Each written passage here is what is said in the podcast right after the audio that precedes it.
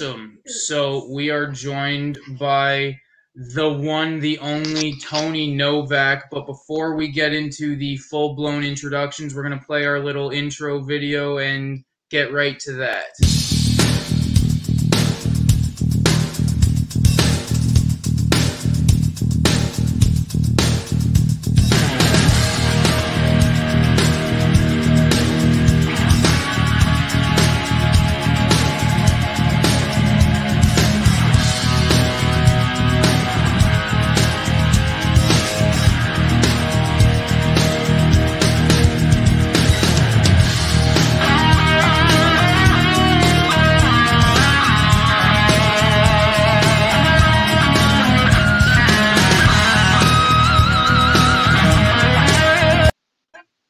Okay, so we are out of that little shtick here now. Let me uh, just fix the screen quickly and good to go. We're full blown inspired. Shit. All right.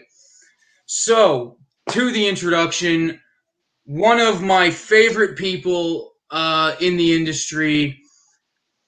Uh, I met this guy a month before my first ever match. It was the night of his first match with Real Canadian Wrestling, if I'm not mistaken. Am I right on those details? Yes, this is the one, the only man. Start rocking out. We're here with Tony frickin' Novak, man. What's going on, brother?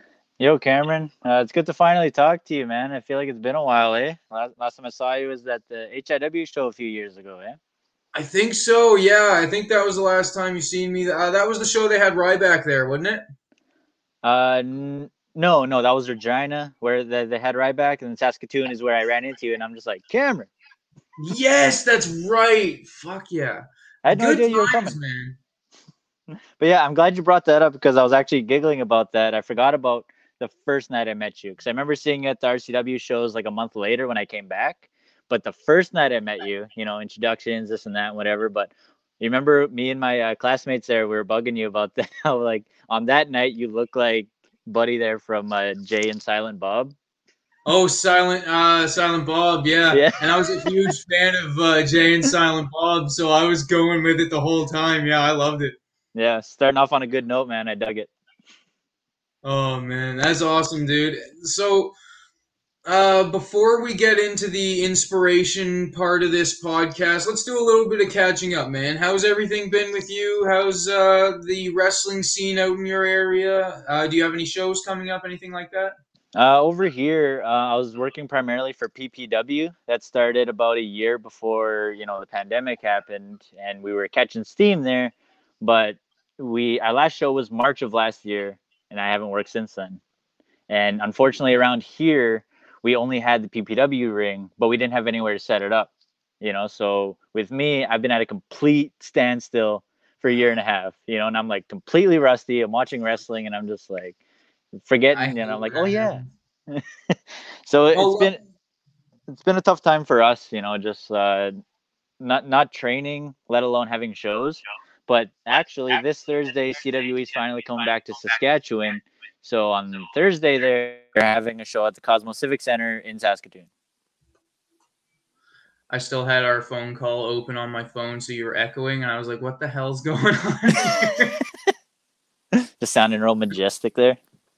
oh yeah. Well, what else is new, man? You always sound majestic. And PPW, that's uh, Pure Power. That's out there with uh, Oh, uh, Steel, right? Prairie Pro, actually. Like Prairie brand Pro. spanking new, yeah. But yeah, that's with uh, Roberto as the promoter and uh, uh, Crash. Crash has a hand in it as well. Okay, cool, cool. Yeah, but like I said, we were having like consistent shows, consistent good turnouts, and then everything just went completely dark there. But uh, we were actually looking to work the food truck wars this year, but they kind of put the kibosh on live entertainment. So we're uh, not going to be able to do that anytime soon, but we're hoping for PPW in like September or so. But, Okay. But you know, just don't want to, you know, uh, set a date, get disappointed, whatever the hell. But we're just kind of like, you know, going with the restrictions. Don't want to get too pushy, right? Because then, you know, it just won't work out that way. But thankfully, CWE came through for us, and Danny's coming through, reached out to all of us, and was like, "Hey, finally doing a show." That's awesome. man. I so- assume you'll be on the uh, CWE tour. Uh, not on the full tour though, um, because with me, actually, I just got called back to work like about a month ago, and I work at the Oh. local casino here. But with that, it's impossible to book time off. So I was like just barely able to get the Saskatoon show. So unfortunately, I'm kind of like not as open with the schedule as I usually am. You know, which is disappointing, right? Because as soon as he said we had four dates in Saskatchewan, I was like, damn. You know, like I'm lucky to make the one, unfortunately. Well, at, at least you get to make the one, and uh, I'm happy to hear that you're uh, going to be back in the ring soon. Uh, hopefully, uh, you and I can get in the ring together at some point. Yes. That's that's a match I really want to have. That that'd be a uh, that'd be a fun time. Remember we talked about that because uh, I was actually going to try to make it out to RCW, but then things just uh, never lined up there. And then the one time you come down for HIW, uh, you know, plans were already in place and we couldn't get anything going there. And then you couldn't come out here, I couldn't come out there. So seeing you was very far in between. Yes, but uh, on the bright side, when uh, PPW starts back up, make sure you give me a call. I'll see what I can uh, see what I can make happen. Damn right, you'll hop on a plane and get your ass over here. Who knows, man? Who knows? You never know where the Steel Panther is going to pop up. Right on. But uh, yeah, man. So back to uh, the, I suppose the title of the show, the topic of the show. Uh, the show's about inspirations and what inspired us. And a big reason for this show is we, as professional wrestlers, have become an inspiration for the next generation. And with that being said, I feel like it's a powerful thing to be able to tell that generation who inspired us. And maybe they can gain some inspiration from them as well. And our main topic for the episode today is Matt and Jeff, the Hardy Boyz. Um, major influences on the two of us. Uh, but before we get into them, yep. Before we get into them, we will discuss some of your influences, either personally, professionally. Uh, who, what were some of your major influences, uh, whether wrestling wise, life wise? Well, uh, right off the top of my head, I had a grandfather. Uh, you know, my in Cree, it's uh, Mushum. So my Mushum Tony was a huge part of my life until I was in grade four, and unfortunately, he passed away. But the reason he meant so much to me at a young age is because I had a lot of family, so like attention was very divided, right? So with Yep. me, I like you know not to get into too many details of just like you know family shenanigans, but like I didn't have a lot of people like you know like my parents or whatever, just nobody coming up to me saying, "Hey Connor, what do you like to do? What are you interested in?" You know. But with my Mushum Tony, he sat down with me and he let me like ramble to him about random stuff that I was interested in. You know, like for example, I love dinosaurs. I had a phase there, right? So I would talk to him about that, and he was always super into it. But I wasn't into wrestling until a couple years after he passed away. So, um, thinking about that, I think if I was into wrestling, he would have, you know, been the same way. You know, I would have ta- talked his ear off about wrestling, and he would have been down for it. So, just keeping that in mind, that's why I, you know, just uh, think about him a lot, and uh, that's actually where my name Tony came from. You know, just in memory of him. You know, just because like I know if he were here, he would be my biggest supporter. You know, like not only as a fan but as a wrestler as well. Man, I never knew that. That's uh, Just a couple of dads here, eh? yeah, a couple of dads. yes, yeah. Yeah. With uh, all that being gotta- said, as far as like, little one up the wife What's didn't see. You gotta pick your little one up again. The wife didn't see. ah, she ran away. Yeah. She's camera shy. I'm sorry. I'm not a kitten, but a cat. Yeah. A small cat. Oh yeah, yeah. You, you a big time cat dad. Oh, yes. No, dad. not How yet. many cats does he have? I don't know. Uh, how many cats you got? I got two. Two. Yep, my two little daughters. Somebody's baby daddy someday. Yeah. I love that he calls me also because his daughters. Oh yeah, the wife the wife's there twitching with excitement because you're calling them your daughters. yeah, I take full pride in being and having two daughters and being a great cat. oh, I love that. Yeah, that's adorable, man. Yeah. But but also with what I was talking about there with my Mushum Tony, um, at, at the time that he passed away, I was uh, being pushed into playing hockey, which is a, lo- what a lot of my family members did. So kind of, for lack of a better term, almost blindly, my family would push me towards that of just like, like you're gonna play hockey, right? Just like your cousins, just like your uncles, you're gonna play hockey, right? It was just It was like a given. norm, yeah. Yeah, so I was kind of pushed into that, and I did it for a few years. But the thing is, I was never really interested in it, and I never like took pride in being good at it. You know, like not putting myself over of saying like, "Oh, I'm so good at it," but it just it's never something I thought about. You know, all day, every day, whatever the hell. Just thinking of like, "Oh, how can I be better? How can I pursue this?" You know, whatever the hell. But then when I got introduced to wrestling, I don't think I told you this, but it was I went over to my cousin's house back in 2006. So I'm 10 years old. I'm just like whatever, you're gonna go hang out with my cousins. And he's like, "You came on a good night. We're watching a pay per view." So I checked out the Royal Rumble 2006, and that was my first introduction to wrestling. That was Rey's Rumble, wasn't it? Damn right it was. So with that, you know, right off the hop, I get to see Matt Hardy, and I'm like, "Damn, that's a cool guy." More on that later. And then Rey Mysterio wins, and I'm like, "Look at this little guy. You freaking won!" You know. So like right off the hop, I was like, you know, I feel like I dig wrestling. And then from there, I started watching, you know, every week, and then that's how I got into wrestling and just kind of found something that I was like heavily interested in. Because like I said, hockey just wasn't doing it for me, you know, and any other kind of organized sport just wasn't, you know, wasn't there for me. Absolutely. Um, so you said uh, it was the 2006 Rumble that got you hooked, if you will. Um, what would you say it was about that event that really caught your attention right off the bat? Was there something about professional wrestling that you seen and was just this is in this is different, you know? Yeah, I don't want to get too crunchy about it, but I think just like seeing all these people come out in like these like crazy outfits and everyone just looking different from each other, I just thought like nobody had to conform, right? And um, uh, back to like them, my like my family pushing me into hockey. They also pushed me to have short hair and to dress a certain way and this and that. So watching wrestling, it just felt like there didn't have to be any limitations on those kind of things. You know, so so it just like it was an escape for me of just like seeing people like have like having the kind of hair that they want, dressing the way they want, looking the way they want, whatever the hell, you know. So like wrestling was just like, you know, like uh shackles off, you know, where I was just like watching it and I was just thinking, things don't have to be this way, you know, things don't have to be a certain way.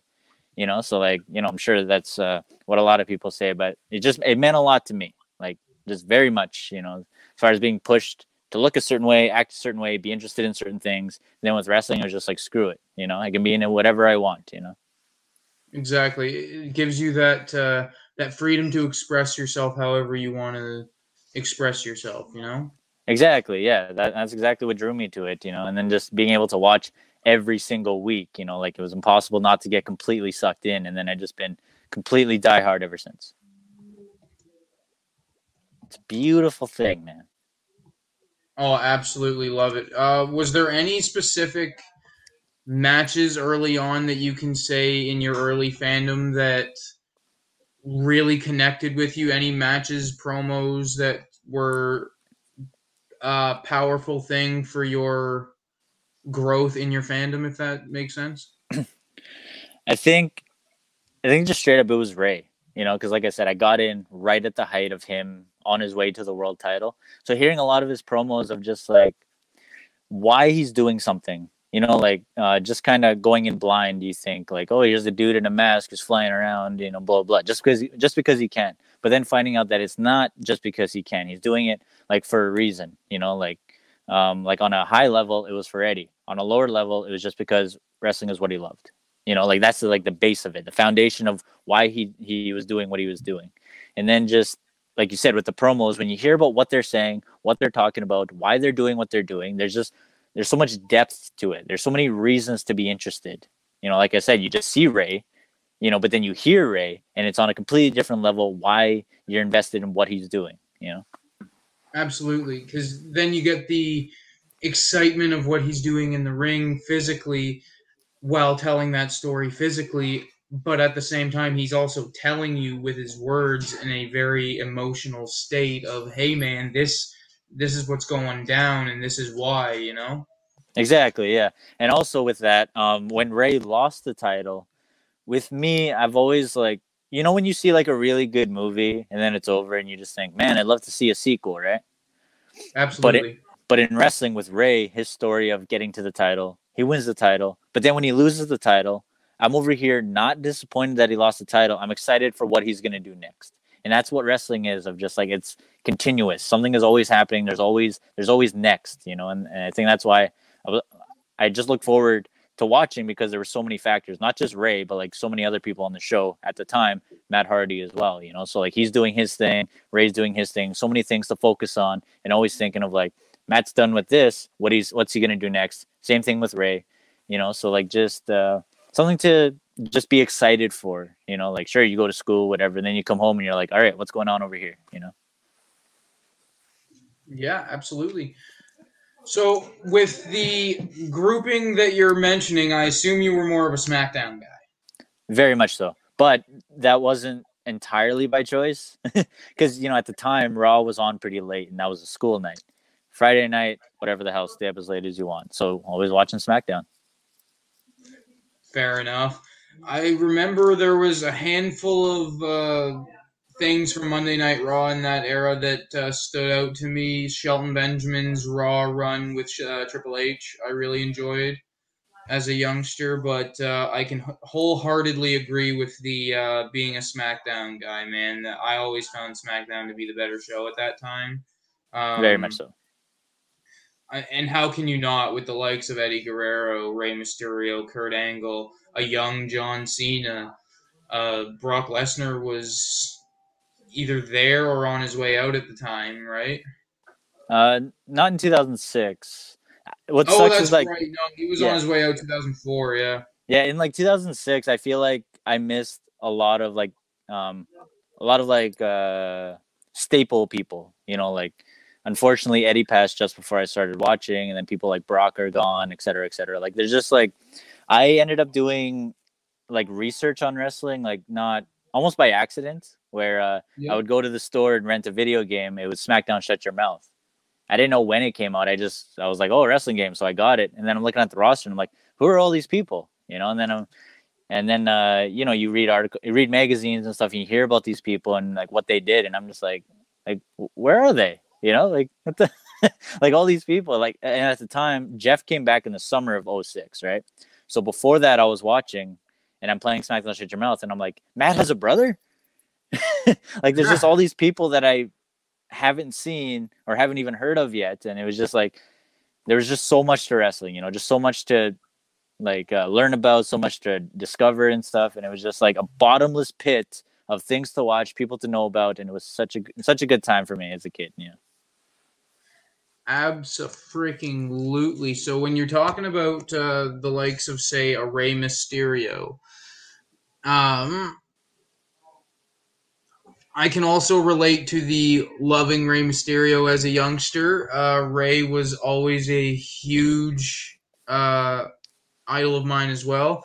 Actually, I remember what was it? Uh, SmackDown 2004 or five.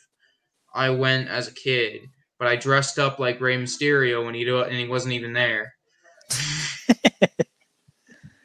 I actually had a similar thing there where I dressed up like Kevin Owens for uh, one of the WWE shows, but he wasn't even on the show. That's tremendous. Just standing there like buddy, like Travolta from Pulp Fiction. I'm just like, where's, where's Owens? Where's he at, man? Where's he too? then I just packed up and left. I'm just, eh. Like, what's the what's the point? it just broke my heart, man. Yeah. So, um, when it comes to your in-ring style, the Tony Novak in-ring wrestling style, what would you say are some of your biggest inspirations as to who Tony Novak is?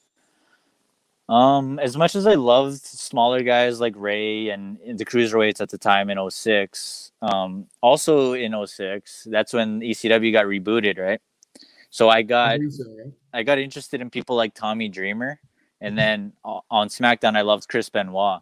So what I loved about those, like, where obviously I'm not a big guy, so I'm, I can not like smack people around the way they do. But what I liked is just um not so much you know the crossbodies, the moonsaults, just kind of like just hitting someone, right? So you see a lot like from some of the things that I've shown you, where I'm just like, yeah, kicking dudes in the face, you know, just kind of like hitting a neck breaker, this and that, like simple stuff that are like impactful, but it's not like it doesn't take a long way to get there, you know.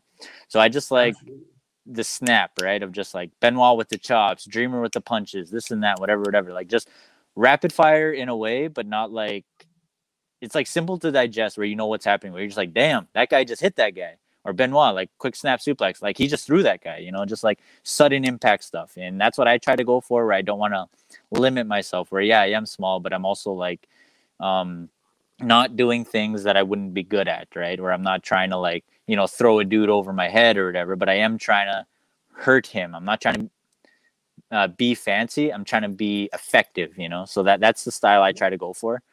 Like with the like I said, the pump kicks or whatever, or uh, the neck breakers or whatever, whatever the hell. Just trying to like it means to an end, right? Where I'm not trying to do the move for the move. I'm trying to do the move to to get to the end there. Where I hit a neck breaker because my finish, sliced bread, or the twist of fate. That's like what I'm targeting, you know. So I try to when people when when I have a match, I want people to see that I have a plan. You know, like I'm not doing things just to do things. I'm not limiting myself where it's like, oh, I'm a small guy, I got to do a crossbody, and then I'll do something in the at the end of the match that makes no sense as to why I did that. You know, always trying to build something. You know, where I I try to be strategic. That's like the key word of like how I describe my offense. You know, like where I just try to do things for a reason. You know. Absolutely. Um. So, speaking to the topic inspirations of uh, this episode, uh, let's go into Matt and Jeff Hardy. Uh, you said Matt was a major inspiration and influence when you first started watching. What was it about Matt Hardy that really got your attention? Well, if I can be blunt, 2006 was not a great year for Matt Hardy. He lost a lot, especially in early 2006.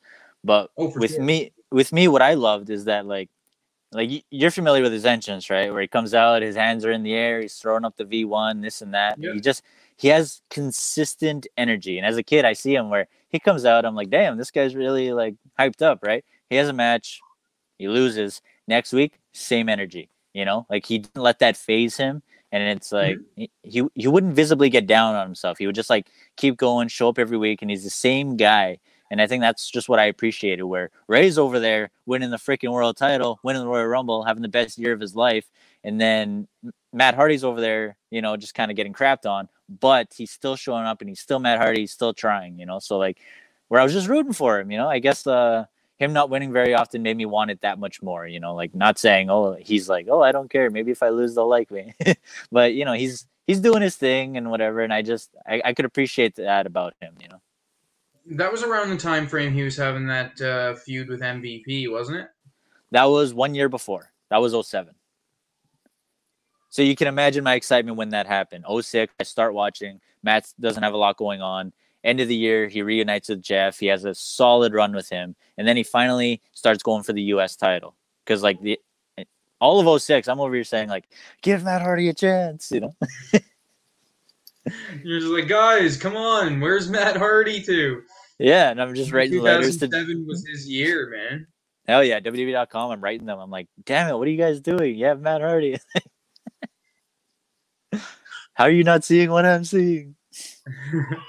so when you uh, picked up the old SmackDown games and you found there was such thing as a Jeff Hardy, how did you react to that? I got pretty pumped, you know, where I'm just like, first of all, you know, there was like this whole team, like there, there was this whole run that they had many years before I was watching and, you know, learning about that. And I was just like, there, there was, there was more to Matt Hardy. Where sure, like just by looking, you can get excited by Jeff Hardy, right? He's the coolest guy like in the freaking world, right?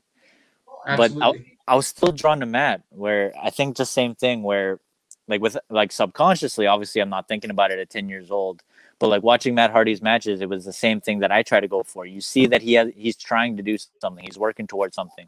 He's always attacking the neck. He's always like you know um trying to hook Buddy for the twist of fate. Like he always had an end game, you know. So that's why I loved watching his stuff.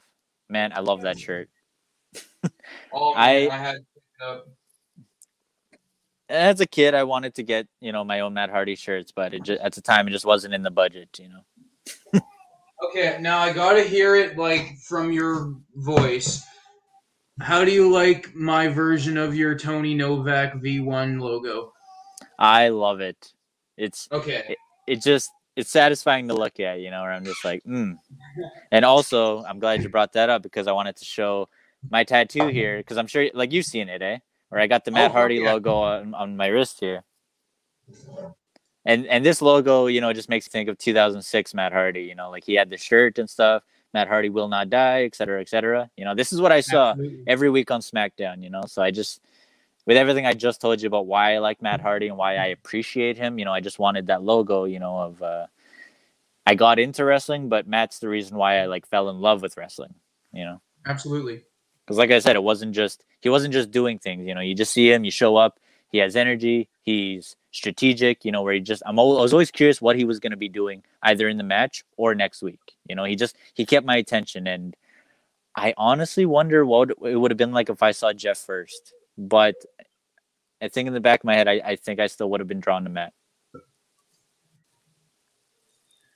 Um, I agree, man, because like Jeff was very flashy. He was very quick to catch the attention over Matt.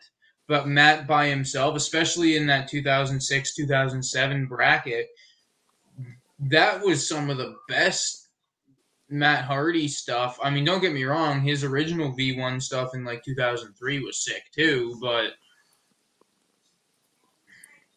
that MVP angle was something I loved. That was sick, man.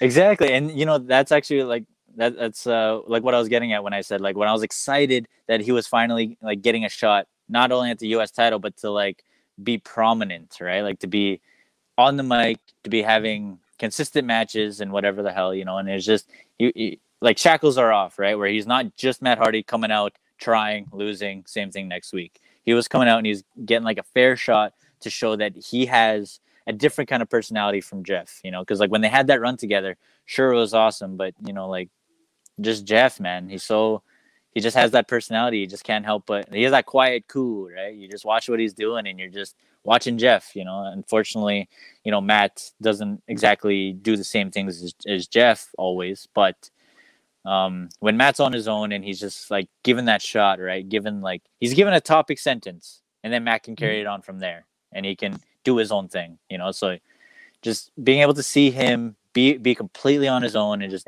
not having to, you know, be latched on as one half of the Hardy Boyz, where he's just Matt Hardy doing his own thing, Mhm. which I just I, I just loved, man. It, wa- it was just very fun to watch for me, especially like hearing about how when they were a team they were awesome, and then seeing them as a team again. But then everyone's kind of like talking about Jeff, right? oh, as they would because he just came back. But when Jeff came back, how did you react to that? Because like you had seen previous things of Jeff Hardy. Did you were you aware of his TNA run at the time? I was not. No, I, I didn't get into TNA till like late 2006, about the time Kurt Angle came in. But by that time, Jeff was mm-hmm. already back. You know, so actually, it was like maybe a few weeks before Jeff came back that I I was playing SmackDown Shut Your Mouth. So I saw Jeff, you know, with the shaggy blonde mm-hmm. hair and the white tank top, and then that's when they started airing vignettes for his his return. You see the blonde hair and the tank top, and I'm like, oh, that's that guy. That's that guy from the game, you know. And- And then, oh, that's that's Matt's brother. And then yeah, it was just it, it was really cool, man. And when he came back, he uh, had that face off with Edge, didn't he? Very much so. Just came right out, got right in his face, and he looked very different from what I was expecting, but just like it's undeniable, man. Jeff is just too damn cool. Too damn cool, man. Yeah. Well, that's the thing. Like, when you were watching Matt and Jeff, was it something that you noticed right away of Matt had more I don't want to say oomph, but like he, he can, I almost came into it a little more uh, make everything count instead of just balls to the wall. Yeah, and I think um, seeing Matt first made me appreciate that. You know, I'm sure over time I would have seen it differently, but just right off the hop, just seeing Matt first and like you know focusing solely on Matt, and then then seeing Jeff, you know, we're sure I, I love what Jeff was doing, and you know, you can appreciate, you know, what the like balls to the wall, like you said, where it's just like amazing to watch. But I was just already, you know, invested in Matt at that point, you know. So when they were teaming together, you just see it come together, beautiful thing, like just. Mm. But just with Jeff, there was just something off for me in ring in ring wise. You know, we're just same thing. I just didn't want to. It, it just felt like sometimes things were limited to like the aerial stuff, you know, and there's just something about that where I'm, I'm really fascinated by it, but I, I just can't, I can't, I can't get only that, you know? Mm-hmm. For sure. Yeah. It's like if, it's like if I got a, a sub from Subway and I only got pepperoni, you know, where it's like, sure, it's good, but I want a little of this, a little of that, freaking bam. I want, I want the whole thing, you know, and I get that with Matt. Get the moonsaults here and there, so you get a little bit of Jeff in there too, so it's okay. Absolutely. I don't even know if I've ever seen Jeff do a moonsault. well, you know, like same flip, different direction. oh man, I like. I always considered myself to be a Jeff guy personally. Jeff was always a very huge influence uh, on me, and I feel like a big part of that was uh, uh, when I was younger. Uh, I kind of always felt like I was a bit of a uh, fuck up, if you will. Damn. so I would look at I would look at Jeff and be like, well, he can fuck up, but when he fucks up, he's able to make it. He's able to overcome his fuck up and make shit right and come back and be better. If he can do that, so can I. Yeah, and there were a lot of times where just watching Jeff Hardy struggle being Jeff Hardy helped me struggle through things that I would have never expected uh, pro wrestling to help me get through, if that makes sense. Yeah, where I even use that word where wrestling was like an escape, right? But then with you watching it, you get like the, you know, where it, it, it, it relates to what's going on with you, you know, but it's like making you confronted in a good way, right? Where like, yeah, this is happening, but you know, it could lead to lead to good again, right? Absolutely, hundred percent. All right, on man. That, that's pretty solid. On on Matt's end of things, like I know the whole subject here is the Hardy Boyz. So like with you being a Jeff guy, um, would you say like you um like heavily favored Jeff over Matt? Uh, like in that demographic. Time, yeah, like I re- like I liked Matt, but Matt was always the Marty Jannetty to me. Oh yeah, I could. Yeah, yeah. like and, and Matt's he's not. That's the thing because both Hardys were realistically just as good as the other. They just had different uh, styles, and not that Marty Jannetty wasn't tremendous. He was. Unfortunately, yeah. that's just the um, analogy analogy. Yes, thank you. but uh, yeah, man, I always, uh, I always, I was always drawn to Jeff, and I feel like a big part of that is when I was a kid, I had a few wrestling tapes, and one of them was WrestleMania 2000. Oh yeah. And Jeff Hardy's swanton onto Bubba Ray Dudley blew my freaking mind. I seen that, I was like, this dude will risk anything. He will do anything to try to win a match. This is my guy right here. You know what I mean? Like Very he even went so. to the tippy top of the ladder. I was like, what the? Oh man. Yeah, you know, when I first saw that too, uh, what what I dug about Jeff, you know, was just um, when you're watching a show consistently, you sometimes forget that there's like fifteen thousand people in the arena, right? Sure, you hear Absolutely. them, but then when you see Jeff take that moment, like whether it's a ladder or even just the top rope, right? When he's up there for the swanton, he like looks around and he's like, he's like reminding you of like, hey, remember all these people that are here, you know, and like, where sure he's doing it for the camera, whatever the hell, like you know, work the camera, but he's also like taking the time to like remind you that like you know, there's all these people here, you know, so it just makes it more exciting that way. So yeah, that's a very iconic moment there, just etched in your brain.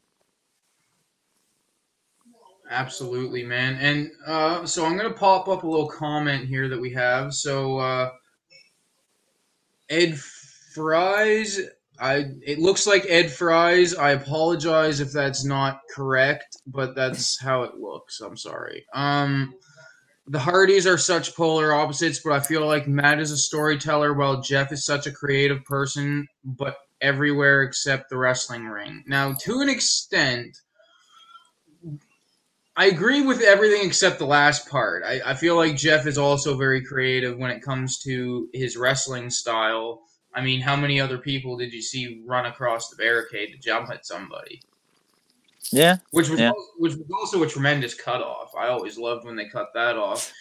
And we got another comment here, Jeremiah Douglas. I prefer Matt because he pulls off face or heel, as where Jeff can't pull off heel, uh, can't pull heel off as well. So just saying, like, uh, um, Matt's a little more versatile than Jeff, but it's not even like say- it's not even a, a like a, a knock on Jeff, right? Where he's just like he's naturally so It's goddamn lovable. So much more. Matt has that charisma where he can go anywhere with it, whereas Jeff, he's very charismatic, but he's charismatic being Jeff.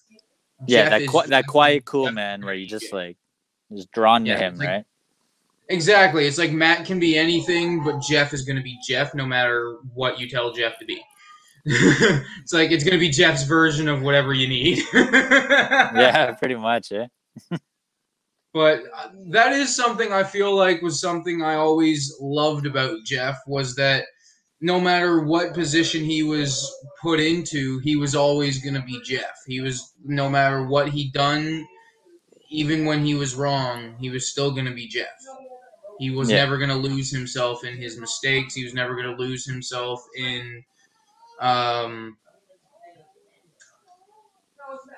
manipulation, if that makes sense. Yeah, yeah, where he's not being pulled in different directions that he doesn't want to go in. Exactly. Like he was always going to remain true to himself, and that was something that uh, was very powerful to me. Yeah, and also early on with the MVP stuff with Matt, you know, like to, to their points on the comments there, where Matt being versatile, where it's not just um, where not just the character wise or in ring wise, but like feud wise, like stuff with MVP, right? The fucking one upmanship or whatever, you know, like the the little games that they were doing where to a point it was cheesy, but the way they did it, you know, where it was very entertaining to watch and like where you have you know Matt and MVP feuding for the U.S. title, but they're not feuding in the traditional way. You know, still an entertaining way, and they still got there. They still got to the to the end of the story, but just like a whole different recipe, man. And it was just just lovely, right? Absolutely, a hundred, a hundred percent. Um, now in that time frame, when you first seen Matt before Jeff came back, what was your favorite Matt Hardy match in that time frame? Matt Hardy had so many good matches with Mr. Kennedy. Like Those were deadly. they never had like a full on pay per view match, but the random matches they had on SmackDown, like they, like I said with Matt, where he just wasn't like just about like aerial stuff, you know, like the way they fought each other. It wasn't like like Kennedy could get violent, right? Where he'd throw Buddy into the ring post or whatever, he'd stomp on dude's face, 100%. and then Matt would give it back to him, you know, where it's just um I just got excited to see that with Kennedy, you know, you love to hate him. And then with Matt, you know, obviously I love him, right? So just seeing them come together, then you're just like just consistently rooting for Matt. You know, like for me, you know, when I'm watching it, I'm just like I want Matt to, to kick this guy's ass. I want him to shut him up, whatever the hell. But then you can you, you're just like, but Matt might be in trouble. Kennedy's pretty damn good, right? So the match just had me matches had me on the edge of my seat every single time. And I actually still go back and watch those. March 2007, 2007 and April 2007, pre WrestleMania, post WrestleMania. Those two matches were just unreal and just, and also they had a callback in like their second match there to that original match. So like there was just so much potential there for like a solid feud. And JBL even said in one of those matches, which I really dug, where Kennedy was Mr. Money in the Bank, right? And then uh, he said, We're looking at one half of the WrestleMania main event in Mr. Kennedy because of the briefcase. We could be looking at the other half in Matt. Mhm. Then I'm over here with my fingers crossed, like, damn, I hope you're right. It's like, please, can it? Um, speaking of a great Matt Hardy match, we had uh, Jeremiah Douglas of uh, uh, Global Sports Rebellion Wrestling podcast. I, I'm sorry if I butchered that. I know I likely did. Um, Matt Hardy versus Edge's cage match. That is Uh, my all-time long was favorite it match. Until you were able to see that uh, bad boy. Um, I I heard about it, but I'm trying to think. I I can remember when I got um the Matt Matt and Jeff Hardy DVD. You know the Twist of Fate Matt and Jeff Hardy story. So that that match is on there, but um I I I, I don't want to say that was the first time I seen it because I'm pretty sure I went out of my way to find it, but I don't remember the first time I watched it. But I remember when I had the DVD, I wore that that thing out, man, because that match was just so fun to watch and just I actually watched it recently, and it just makes you appreciate the way they like build to like the big spots. You know, like compared to AEW, but that's a whole nother can of worms. But that Matt and It's a Edge match, uh, it's a whole other uh, generation thing, man. When it's like, yeah, dude, I used to watch that DVD so much, it like it doesn't even work that well anymore. Yeah, it skips, it skips, but it still works. it? Just stream it, man. What are you doing? Oh, jeez. Um. So because I did butcher that podcast name, Global Rebellion Wrestling and Sports Podcast. So uh, with Jeremiah Douglas, my man. Uh, I've been on there a few times. Um, we've after discussed Matt and Jeff, uh, just tag team wrestling, Mick Foley, whole nine yards. Great dude, deadly show. Definitely give him a check out. Um, but now speaking to the uh, Matt Hardy and Edge back and forth. Um, what were your thoughts on all that? How were you feeling about Edge when you found all that out? Because you were a diehard Matt Hardy fan. Yeah, I got into that after the fact. Like I said, you know, just like everything happened in 05 apparently, and then I I jump on just after. But uh WWE.com had that as a whole separate section, you know, like uh, where you go to Matt Hardy's page and you got like pictures of him and Jeff, this and that, and then all of a sudden, Edge feud, and I was like, what the hell? I click on that and I'm just like, damn, these look like good matches. Then I read about what happened. I'm like, man, what an asshole. And then you know, like I at the time you see, I saw Edge and Lita on Raw, you know, so I'm just like, oh blah blah, they're just arrogant couple or whatever. And then I hear about what they did to my boy, and I'm just like, what the hell, you know? Maybe And then that's on SmackDown. more. Yeah, where I'm just like, man, screw that guy, WWE champion, fucking being successful over there, man, fuck that guy. Well, that was around the time he had the rated R belt too, which is a super underrated belt. Like if you're a fan of the spinner belt and don't like the rated R, there's something wrong with you. Yeah, just favoritism, man. I, I don't like it. oh man. Yeah, that feud, that feud though, I got to see uh, clips of it. I didn't get to. They, they didn't post full matches on the on dot .com there, but they had like the highlight videos, like the promo videos, like before the SummerSlam match and before the Unforgiven match. So I got caught up on what was going on, right? And then of course found out that Matt came out on the losing end of it. But you know, the cage match, that's where that's where I pretend it ended. You know, just the perfect ending for Matt. You know, like everything they did to him, he did to them in the cage, and it was just perfect storytelling. So like to that extent where I know Jeff can tell stories, but like again, I don't want to knock him, but I just feel like as far as feuds go, Jeff feels like a little limit limited, right? Where he's like the underdog guy when he's chasing the WWE title, you know, but then it happened a few months later when he's chasing the world title. He's a great um, underdog. Exactly. He does it well. So like you said, when he's just Jeff but I feel Jeff, like right? I feel like that's also partially because like life wise, dude's a bit of an underdog, if that makes sense. Seems like he's a bit of an underdog in his own world, if that uh, resonates. I feel like that's partially why uh, I always related because that's how I perceived him.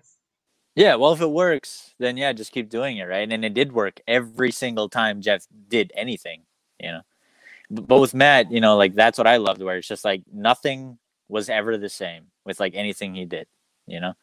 Whether he's chasing the U.S. title, chasing the ECW title, he just had different ways of getting there. The matches were different, the promos were different. Where Matt was able to, uh, just kind of approach things a different way. But with Jeff, he can do the same thing because it works every single time. Whether it's a little tweak here and there, Jeff is being Jeff, and Jeff is you know successful in his own right. But with Matt, you just you don't know what the hell's coming next, and that's what I love loved about him. Absolutely. Now, I'm going to ask you two questions here. The first one, how did you react when Matt Hardy won the ECW championship? And number two, did you scream like a child when you seen Hardy Boyz come back at WrestleMania? And do not lie to me. when he won the ECW title, that was actually the weekend of my birthday. So as you can imagine, I'm just like, yes, yes, Birthday finally. present. Yeah, he did it for me.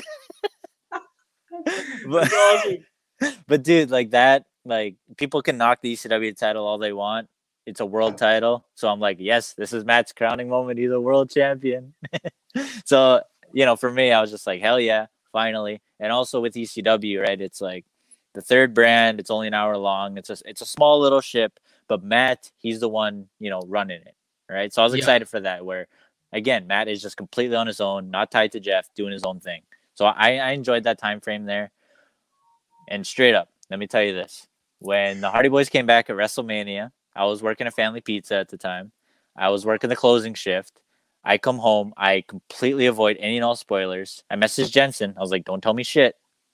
I come home at about 2 a.m. I got a box of pizza. You know, I got my Polar Pop. I sit down, actually on this very iPad. I had it set up and I'm set up exactly as I am now. I slap on WrestleMania and I'm just watching like this, like this, because like I heard the rumors, I heard the rumblings, but I got no confirmations. I'm watching, I'm watching. Fatal Four Way announced. I'm like, oh shit, oh shit. And then as soon as the music hit, I lost my shit. I almost cried. I almost cried, but like Same. not not just because like you're being excited about it, but just like I didn't think it was ever gonna happen. Because they were gone for what, like eight years? Well, that Oh. and they were just in Ring of like they were, just had every Independence Tag Team Championship. They bamboozled everybody. Like, Like they had everybody's tag belts, and then they went and got the Raw tag belts. yeah, they they even posted on Twitter, later Orlando, we're out of here, and then all of a sudden, you know, they didn't go anywhere. You know, like god damn it, it was just it, one of the best moments in, in my life, in my life. Not not me as a fan, but my life.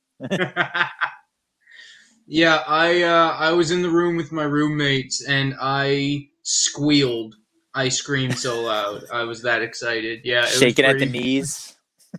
Oh yeah, weak at the knees. No, I jumped up. I almost went through the roof, dude. Yeah. we were we were in our little double wide, and I almost went through the roof, being so excited. Just rattled that fucker. oh my Jesus, yes. That was oh, and that's the thing. It's like you know you have that kind of impression on people when you've got grown adults like us, almost in tears at someone's presence. We couldn't let go, man. Like as soon as they came out, it was just exactly how it was when I first started watching, right? Oh yeah, and like I was there on the couch and I'm like, it's gonna fucking happen. It's gonna happen. Everybody, I'm telling you all, it's happening. It's happening. And when it happened, I'm like, yes. Yeah. To throwing cash on the table. I will bet you that it's happening. If I had cash on me, I probably would have and should have. Yeah, that was just one of the best nights ever, man. Because like I said, I didn't think it was gonna happen, you know. But you know, anything can happen in wrestling and that. But I, I completely took that out of my head where I'm like, Matt's been gone so long. I don't think he's ever coming back. Blah blah. blah. Woe is me and whatever. But then he came back and it's just like, fuck. now, how was your reaction when they won the match? I was happy, but I was also insanely confused. Where I'm just like, so does this mean they're back forever? But I thought they were an impact. What the what's going on? You know, like I was so goddamn confused, but I was so happy. You know, it was just it was conflicting feelings, man. It was just it was a wild time to be a fan. That's how they get you. Oh yeah, they- they get you. They tug on your heartstrings a little bit, and then they let the one you like go away. And then when they come right when you're about to, you know, dip out for a little bit, they bring them back and tug on that heartstring again. and I got so many of them between friggin' Matt and Jeff, Mick Foley, friggin' whole nine, man, Edge, all of them. Like, there's so many. Like, and I know you mentioned. uh Benoit before. Um, that tragedy happened how did you react to that? How old were you at the time? Uh, I was about Ish. 11. 11. About eleven. Yeah, I was actually sit, sitting at home. I'm like, I actually went to the local uh, cinema to go watch Night of Champions, and then that's when the announcement was that Benoit couldn't make the show and whatever. Didn't think much of it. I was just like, oh, family emergency, whatever. Hopefully he'll be back soon. And then the next night on on Raw, well, actually before Raw, my cousin called me, and he's like, "Hey, what's up? Are you watching Raw yet?" And I was like, "No, man, it starts in half an hour." And he's like, "Oh, isn't that crazy about Benoit?" I'm like, what are you talking about? He's dead. Man, he did. I'm just like, shut up. it's like you're lying. Yeah, I'm just like, fuck you. like, I don't know. It was just like, it was mind blowing to me because, um, what's it? Like I said, I started watching after Eddie died. So I'm watching for about a year and a half, right? So I never had to fully digest somebody that you're like invested in, like passing away. It's like, it's very different, right? Like a family member passing away, we've all been through that. We all know what it's like. But, but like someone that you're a fan of, someone that you don't know personally, but you feel invested in, and losing them, it's it's a really trippy feeling, right? Where you feel sad, but then you're you're like, I didn't know them, but it felt like I did in a way. So when I got the news, it it it crushed me, man. Where I just didn't want to believe it. You know, watching SmackDown consistently, like I said, Benoit was always on there. He's always kicking ass. He was always doing his thing. I love Benoit. And then hearing the news, day? unfortunately, yes, just Yeah. a mess. I I was a mess too. My parents were like, "Yeah, no, you get bullied enough. We're keeping you home." I'm having to confess to everyone you're crying over a dude you didn't know. But I mean, I did get to meet him one time, if that helps. no shit, really. I was. uh You remember when he came back in like 2002 at Yeah. Raw in Edmonton? Signing before that, No shit. I was a toddler, silent, waiting in line. Can only imagine, man. But yeah, I don't- me- I don't yeah, have that any changes things. recollection of it. Like I don't phys- have the physical memory, but I have the WWE autograph signing autograph. Oh man, that's that's different. That definitely changes things. If you cried, no judgment, but I did cry. You're justified. I mean, uh, there's also a story about Big Show where when he uh, did a signing right after his uh, sumo match in Edmonton, like he did the sumo match and then did a signing in Edmonton. And I was maybe four or five years old. When I, when I was younger, I was super thin. So I did the whole sumo squat gimmick on the stage in front of him, but he just about pissed himself. oh my god. Just some Best kid squared up to him. Oh man, and like I could imagine how like funny that would be these days because it's like, oh dude, this is adorable. I love it. Yeah. Um, but going back to Matt and Jeff, man, when they came back, um, I suppose actually before we get into when they came back, we already uh, got into our reactions. Um, when the Hardys left and they ended up in Impact, what were your thoughts on their run there? How did you like their original, well, not original, but like the 2010 Immortal run? Uh, I wasn't huge on it. I actually dug Jeff as a heel just because he was touching on like the real shit, right? Where he's just like, you know, if I could talk to younger Jeff Hardy, I would say like, what the fuck are you thinking? You know, where he's like, I hurt for the fans. Why don't they ever hurt for me? You know, like just I loved him as a heel, and then Matt came in and he was just stooging for Jeff. You know, but now I know that Matt was just in a bad place, and he was like just barely there enough to work, right? But not enough to Yeah. contribute. So, That was so- one of those things like he just needs a job so he's not completely off the rocker. Very much so. So he was just there in 2011, then he was gone, and then, you know, we all know about like that suicide video that he posted, and well, like supposed suicide video, and I was just, I was crushed, man. I just didn't like to see Matt like that because when I heard he left WWE, I was, you know, I was bummed, obviously, you know. Then I'm like, oh, maybe he'll go to Impact, and then he did. Uh, I was like, high hopes, high hopes for something good, but then you just see it in his face where he's just like, he just doesn't care. And then proven right, where it's just like he just wasn't in a good place, you know. So the original run, so to say, in 2011 was just wasn't for me. Really disappointing. Really sucked the life out of me for a while. But I, you know, still keeping up with what Matt was doing and stuff, hoping for the best. And then you hear about him on the Independence. And then it was actually 2014 when he came back to Impact, and then him and Jeff had a, for lack of a better term, a regular run. And then when Matt turned heel and all the broken Matt Hardy stuff came up, you know, like that, that's when shit just hit the fan, right? Completely reinvented himself. Hell yeah. And I was actually, I just started watching Impact again in early 2016. I was like, Mhm. yeah, I'll, I'll get back into it. And I, got- I got back in just in time for Matt to, you know, become broken and stuff. And that I was actually training at Lance's dur- uh, during the final deletion. so like that happened. And then the very next day, Lance is like, what'd you guys think? we had a full on discussion about it. It was freaking great. Very unique for his time, but you know, personally, I, I dug it. You know, but it's just watered down at this point, cinematic sure. wise. Absolutely. And I mean, I myself have done a cinematic. Um, yeah. Yeah. Uh, it was the something on the outlines of Newfoundland. Yeah. where where could I um, find that? The New Evolution Wrestling YouTube page. I'll send you a link after uh, we're off the air. Sounds good. I'll cut a promo on YouTube. All right, guys. So I just watched Cameron Stevens. It's a good time, man. I, I liked it. But uh yeah, I seen one recently, the best one I've seen in the last couple of years, to be honest with you. Uh the fight at the farm, man. The Briscoe the. Briscoes. Oh, dude. I heard Cornette talk about it, and I was like, damn, I gotta check that out. And then just kind of slipped my mind. But yes, I want to. I want to check that out. And if you're recommending it, I'll definitely check it out then. Oh man, it was. I highly recommend it. It was probably one of my favorites because it didn't look like they needed a camera break at any point in time. Like, um, for the most part, a one shot kind of thing, right?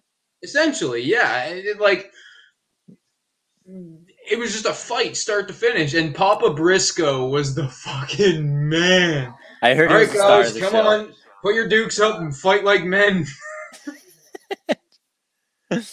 He's calling it like Mark it is, hits eh? him in the nuts, and he's like, "Hey, come on, fight like men."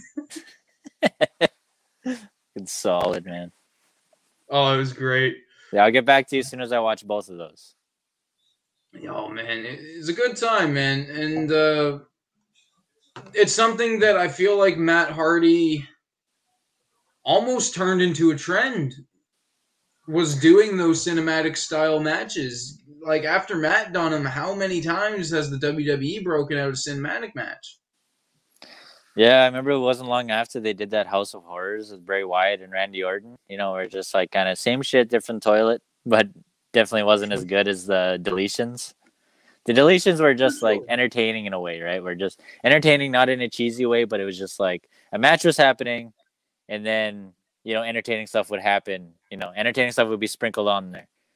You know, compared to how it is now, where there's just a lot of entertaining shit, and they occasionally grab a hold.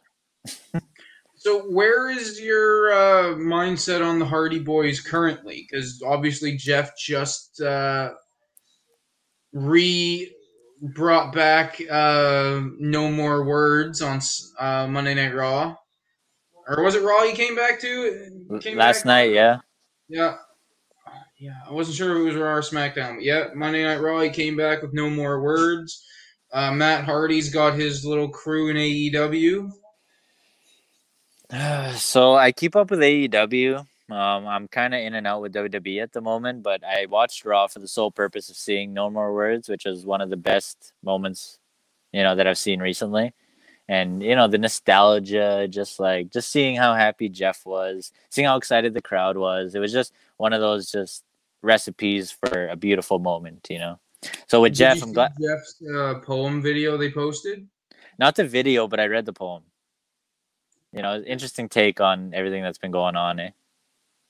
Absolutely, hundred So- percent. so I can appreciate Jeff. I, I like what Jeff has been doing. You know, where he's around, sure he's not being featured, you know, but he's still there, still doing his thing. And then you know, just patiently waiting for the day he was able to use normal words again. And it was it was worth the wait. So on Jeff's side of things, I dig what he's doing. I dig him. You know, I'm glad he's still around. I, I just gotta say, man, I'm really disappointed with what Matt's doing in AEW because it's um I know he's known for like like we said, he's versatile. He can do be a heel, be babyface, and whatever. But I'm just I'm not digging what he's doing because it just it just feels like he's assing off, you know. Yeah, right? it's just not your cup of tea, if we can use that uh, terminology. Definitely, definitely. Just because, like, like you said, Matt Hardy version one, that shit was awesome. Like that was really fun to watch, and it, it was. I thought it was the kind of thing that just like happened to be entertaining, but with the AEW thing, it's like he's trying to be entertaining, but it's just like completely flat. It's got no soul. You know, it's just kind of. How do you feel about uh, the um what's the word I'm looking for when he goes from one place to another? Uh teleporting. I hate that shit. I just hate Is that partially what's do you think that's partially what's making it not your cup of tea? Maybe, yeah. Like I, I think I love the broken Matt Hardy stuff because there was like felt like there was a, a limit to his shenanigans. But um I don't know, it feels like it's completely off the rails now and he's just trying everything. But that was at first. With what he's doing now with the big money Matt stuff, you know, where it's just uh, I wasn't huge on the broken Matt Hardy stuff when he first came to AEW, just because, like you said, the teleporting and shit. Personally, I hated it. It was just kind of like uh, putting a hat on a hat, where it's like, hey, it's a silly gimmick, but you don't need to do the over the top silly shit. Where it's like, we believe you. It's silly, you know. it's like, I love that phrase, hat on a hat. Yeah, exactly, man. You know, and then when he became Big Money Matt, it was just like I know he did it in Ring of Honor before, he did an Impact before, and it worked. You know, whatever at the time, but it's just now there's just no. I don't know. It just feels how many years too late. You know, just I don't know. I was hoping he was going to be regular babyface Matt Hardy again. Like I don't know if you did remember, you but chance, uh, to see his match with Christian here lately. Yes, yes, and I was hoping hoping Christian was going to drag something out of him, and for the most part, yeah, it was a solid match and reminded me of why I like Matt, you know, where sure he's doing his hokey bullshit, his big money Matt, you know, but then when he got in the ring with someone like Christian and you have to keep up with someone like Christian, you know, you see that Matt can do it. He's still capable. Slower, but he's capable, you know. So it's just it was a nice reminder for someone like me, you know, where I'm just like that's why Not I like that. Like Jesus, I'm shocked he's still fucking wrestling with the brain damage they gave him. Fuck. Yeah, I was, I was, that's actually what I was gonna say there. Where it was right after that where he got fucked up at the pay per view, and then on the next episode, Dynamite, he came out, no broken Matt, no big money, no shenan, no no bullshit. He's just Matt.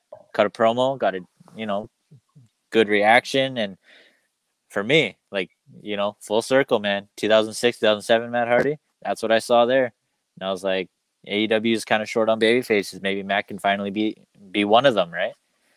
Did that bother you when Matt got fucked up and the match continued? Very much so, because you could see like he was completely dead on his feet, and it's scary. And like uh, I'm sure you've heard, you know, where I got my concussion, you know, like where it's just when you're just Which like completely. Uh, 2017 at ringside. Did I tell you about that? Mm, possibly. I've taken a few myself, so my memory's not the best. yeah, Between no problem. And the uh, the 420 style, yeah. Ah, gotcha. but yeah, with uh, like that concussion specifically, like without getting into like A, a to Z or whatever, um, mm. I got power bombed. Like I got ragdolled, like brutally in my head, brutally basketballed, and then I completely like. Thankfully, it was post match. You know, not thankfully, but you know what I mean. Yeah. I, I, I, I, didn't have to continue in a match, but I was fucked up. I got basketballed in the ring. Matt got basketballed on the concrete, and he kept going. That's scary. Like, sure, people can say like, "Oh, that's what wrestlers do. They work hurt. That's what you do. You finish the match." Fuck that, Matt. Man, like he, he was fuck- brain, man. He you was jelly. fucking brain, dude. He was that's- jelly, man. Like it was fucked up. It was really scary to see. If the lights are on and nobody's home, like Hell in a Cell with Mick Foley and The Undertaker would never happen today because as soon as Mick got thrown off the cage, they would not let him climb back on top of the fucking thing. That'd Whereas be it, in, man. 98, they're like, well, fuck this, it, fuck it, this tough bastard's gonna go It's back Mick. up there. I guess he's going back up there, It's Mick. He's got it. right? But like these days, with all the knowledge on concussions and stuff like that, I'll be honest. I watched that uh, movie Concussion with uh, what was it, Will Smith? Uh, I'm not familiar actually. Um, it's basically about one of those doc about one of the concussion doctors where he's going through trying to explain. He put a tomato in a water bottle and shook it once, and there's a little bit of juice. Shook it again, there's a little bit of juice. And it's like every Oh time you get a concussion, and like it wasn't very long before the thing was mush. I'm like, fuck. That's a pretty It's like scary I've visual. seen that and thought about how many times I've been hit in the head. I'm like, shit, I'm fucked. I'm a bruised tomato. it's like I'm a fucked up tomato. God damn it. I'm a mushy tomato. That's all I am now. But it freaked me out when I first seen it because it's like, especially like back in the days when you're dealing with headaches and shit, and you you see a movie like that explaining all the um different things, as Jeremiah Douglas is putting, this is your brain on chair shots. you know, like when when we see stuff like that, because we've after both had concussion issues. Once you see Matt Hardy's lights off, and they're still doing wild shit. It'd be one thing if it was finishing the match to get to the end of it. They were still getting their shit in. Like they, they didn't like adjust anything. You know, like business as usual. You know, and it's just Yeah, and it's know. like, how, man? like, I, I remember I uh, I used to do a corner drop kick. Buddy had his leg out a little bit, and I landed on his leg. And because I didn't want to make, I didn't want to find out if he was that messed up in the ring. We, I would rather find that out in the back. you know what I mean? oh It's one yeah. of those, I to roll him up. He's like, nope, fuck that. Jeez, like, I'm good. Okay. Yeah, I had a similar thing there too, where it was like two minutes into a match, I did a backflip and I completely fucked my knee, you know, and then I just kind of kept going, right? And then watching the match back, man, like I couldn't even put any weight on it. I'm visibly limping. I'm completely out of it, you know, and then you just kind of, you Well, know, just got thing. You're able to do that with your arm. You're able to do that with your leg. You can't really do that with your head. yeah, it's very like circumstantial, right? Where it's like finish the match, they say. So like in some circumstances you can, maybe you shouldn't, you know, in some cases, you know, but in that case, like it was just like what the fuck, like Yeah, pay it's per like that's who gives a of shit? like you, you just can't. I don't give a fuck that he did. You just like morally you cannot. This is not allowed in a morally right situation. Yeah, like oh my god, man, it, it was really really fucked up. And when he came out to talk, you know, I thought he was gonna like retire, right? And that, for me, love Matt would would have sucked, but if that's what he came out to say, I'd have been like, good. Like, dude, if your brain was that fucked up, please don't ever wrestle again. yeah, man, that was probably one of the most scary fucking things I ever seen out of either Hardy Boy. I mean, don't get me wrong. Jeff's bump onto the stairs off the fucking. I was about to say that was about the same time man. too, eh? Yeah. Uh. Like roughly, in give or give or take a couple months. But yeah, Jeff was facing Elias, right? And he did that swanton, and he almost fucking oh smoked his my head on the Jesus! He did it again. Fuck, that's right. Oh, which one are you talking- about?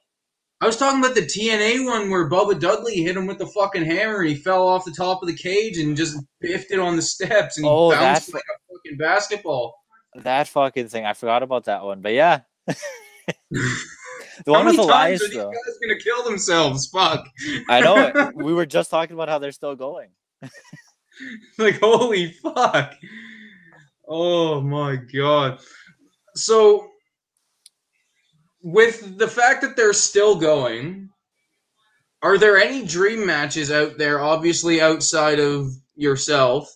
Is there any dream matches you have for the Hardy Boyz in the current wrestling landscape? Um, maybe a solid run with FTR. You know, because I actually just saw a tweet recently where uh, Dax was, tag team. yeah, where Dax was just saying that yeah, they wish that they could have worked with them like full on, right? Because uh, Dax got hurt, so they had the one match on Raw, but they didn't get the blow off, you know, so they didn't get the full program. The one match, and that was it. So FTR you know- is probably my favorite modern tag team, if I will be honest. yeah, I feel the same way, man. They they are the guys. Um, Yes, so like full on, you know, Matt and Jeff against FTR. That's what I would love to see. But with Matt, honestly, I'd love to see him fight Edge again. Because like not just like for their history, Well, right? Edge is just, like- back too now. Exactly. So it can happen. You know, so like they just they I think they work well together, you know, and it's just like with the cage match being like my all time favorite match, I just you know, updated version, wouldn't mind seeing it. And then just being realistic and stuff where Matt just he, he doesn't keep up the same way he used to. So like don't want to get my hopes up of like, oh, one more title run, one more title run. But especially with what his brain is now after that fucking bump, you know, like I can't help but worry about him, you know. I don't even want to know. Yeah, so I, I- just trying to be realistic of just like like being hopeful of like what could happen. I don't want to be like, oh, Matt against this guy or whatever, but like for no reason, I guess. So it just Mm. with like with Matt, like again, I, I love when he does things that are for a purpose, you know, or even him fighting Christian. You know, they took the time to build up a little feud, not an amazing feud, but it was a feud. You know, when he does something for a reason, you know, it can be really fucking good. So Matt, just anything that he does, I just hope that you know he puts solid effort into it, not just like you know half-ass freaking sitcom heel what he's doing as Big Money Matt. You know, it just just doesn't do it for me. We just got a comment that I Mhm. wholeheartedly agree with. Singles competition: Jeff Hardy versus Darby Allin. Yeah, I think that'd be pretty solid. Like Matt actually had a solid match with Darby. Absolutely, I really like their match together. Imagine Jeff Hardy and Darby Allin on the same team. Yeah, that'd be interesting. And like with Darby, you know, like same thing where we talk about balls to the wall, right? That's that fucking guy. I love Darby Allin. I'll be honest, the I love I really much enjoyed his work. As soon as I heard his statement on JR in the sense of like where a lot of the AEW guys are kind of really rough on JR and he's like, "Well, JR has been around forever. Maybe we should probably listen to him." I heard that and I was like, "Oh man, Darby, my dude." Like, thank God, know. He's like someone with some fucking sense. Yeah. Somebody finally said it. I'm gonna say, fuck, if JR was telling me to do fucking something. Jesus, if, if nothing else, if I can hear him out, Jesus. Yeah. But real quick on Darby, like it's kind of scary for him too, for being such a young guy, but also being, you know, like having the style that he has. Like I'm worried he's gonna get hurt. Like Matt's how old, and he he got hurt I'm recently. shocked Darby hasn't been hurt worse than he is, like worse than he has been. Like obviously, Buddy wakes up with pain. Like how could you not with that style? But uh, it's not a style with tenure unless Long- you're able to do Longevity. it. Yeah, yeah. Uh, it's not something with longevity to be able to keep up at that pace, beating the fuck out of your body like that.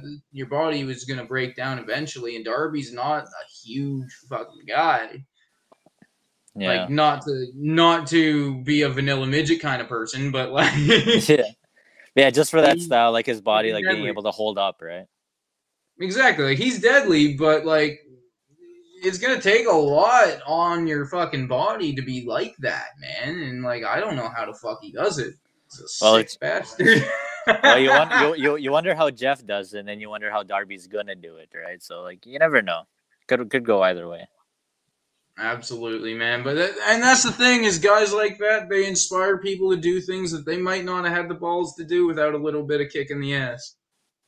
Very much so. So let's all just rejoice that Matt and Jeff are still around. They're still healthy and they're still working. Yes, oh my god, they can still speak without a slur. They can walk without a massive limp. Holy fuck. Thank God. Yeah. God forbid. Oh my god, right? That is like I mean, same thing with Mick Foley too. Like these guys beat the living shit out of themselves, and they somehow managed to get out not completely unscathed, but in comparison to what they could, Yeah, best case scenario, I guess. Eh? I guess it. But yeah, um. So we're at about hour and fifteen here, so we're gonna start wrapping this up. Is there anything that you want to plug before we get out of here? And if there is, uh, I'm going to make sure to put little uh, comment gimmicks on the screen so people can see at what you're saying. Okay. Well, uh, I would say follow the uh, Prairie Pro Wrestling page on Facebook.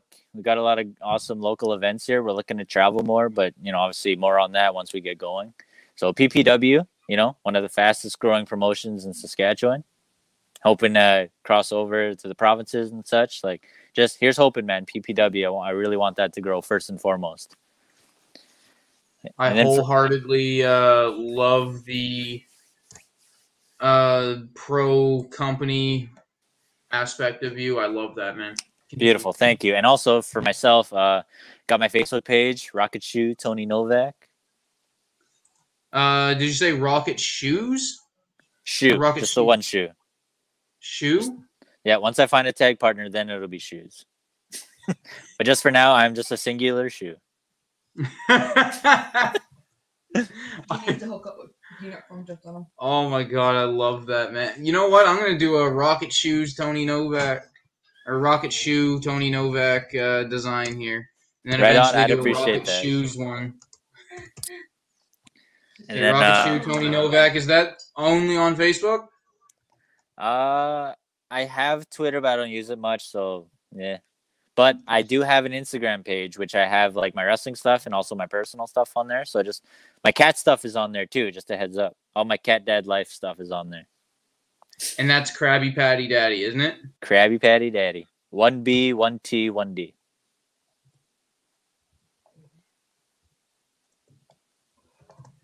Okay, so that is at K R A B Y P A D Y D A D Y Uh, on the patty, is- on the patty, it's a T. T. Yeah, one T. One T on that mug, and that is on Instagram. I love that. So Rocket Shoe Tony Novak on Facebook or Twitter, and Krabby Patty Daddy on Instagram, and you'll find Tony Novak. You'll find Connor. You'll find the cats. You'll find the whole nine.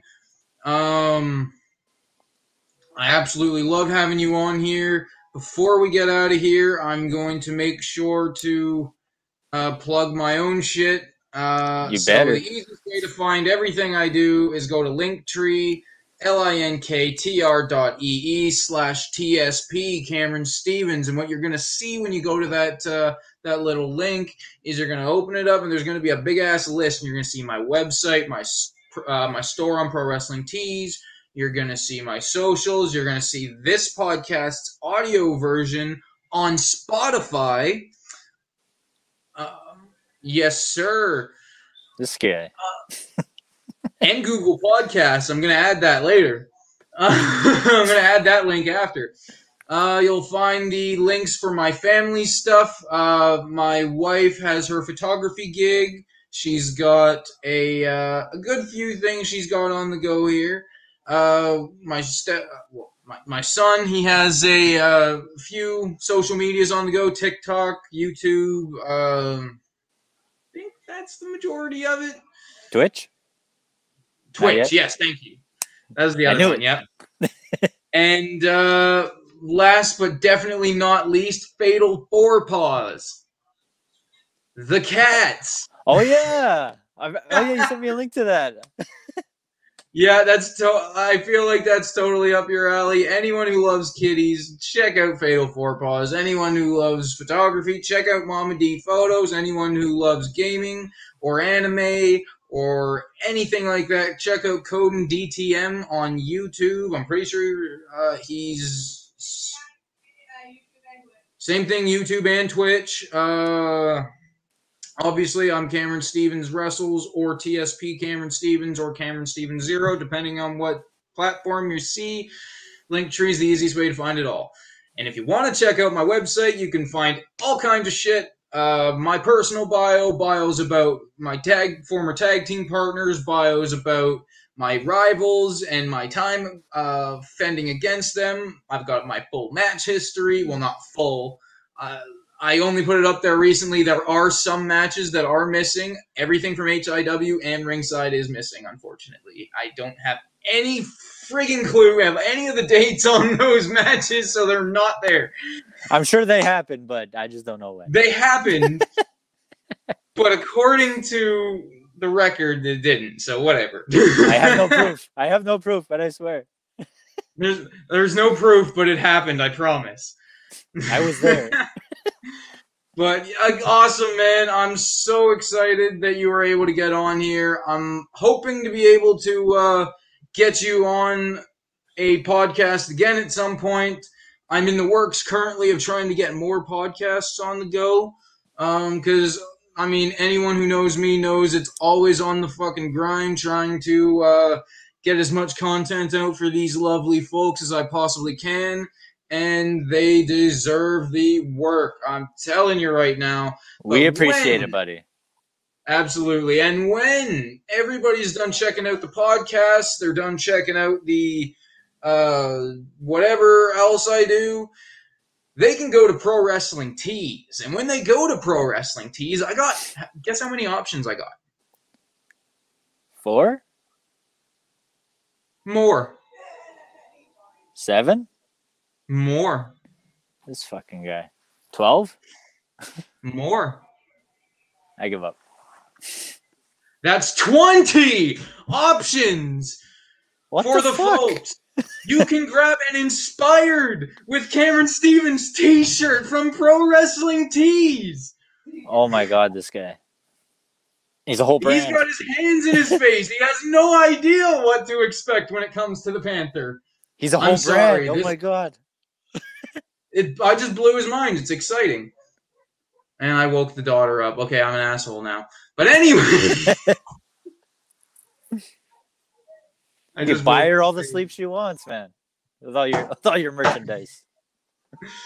Oh yes, but anyway, um, thank you for coming on. It was great chatting with you. Anyone who's checking out this podcast, whether it's Love Wrestling on Facebook or Twitch or my own channel on YouTube, thank you for checking this out.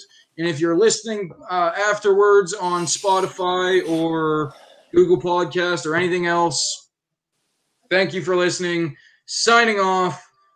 Peace. The yeah. All right. Thanks again, Cameron. Later.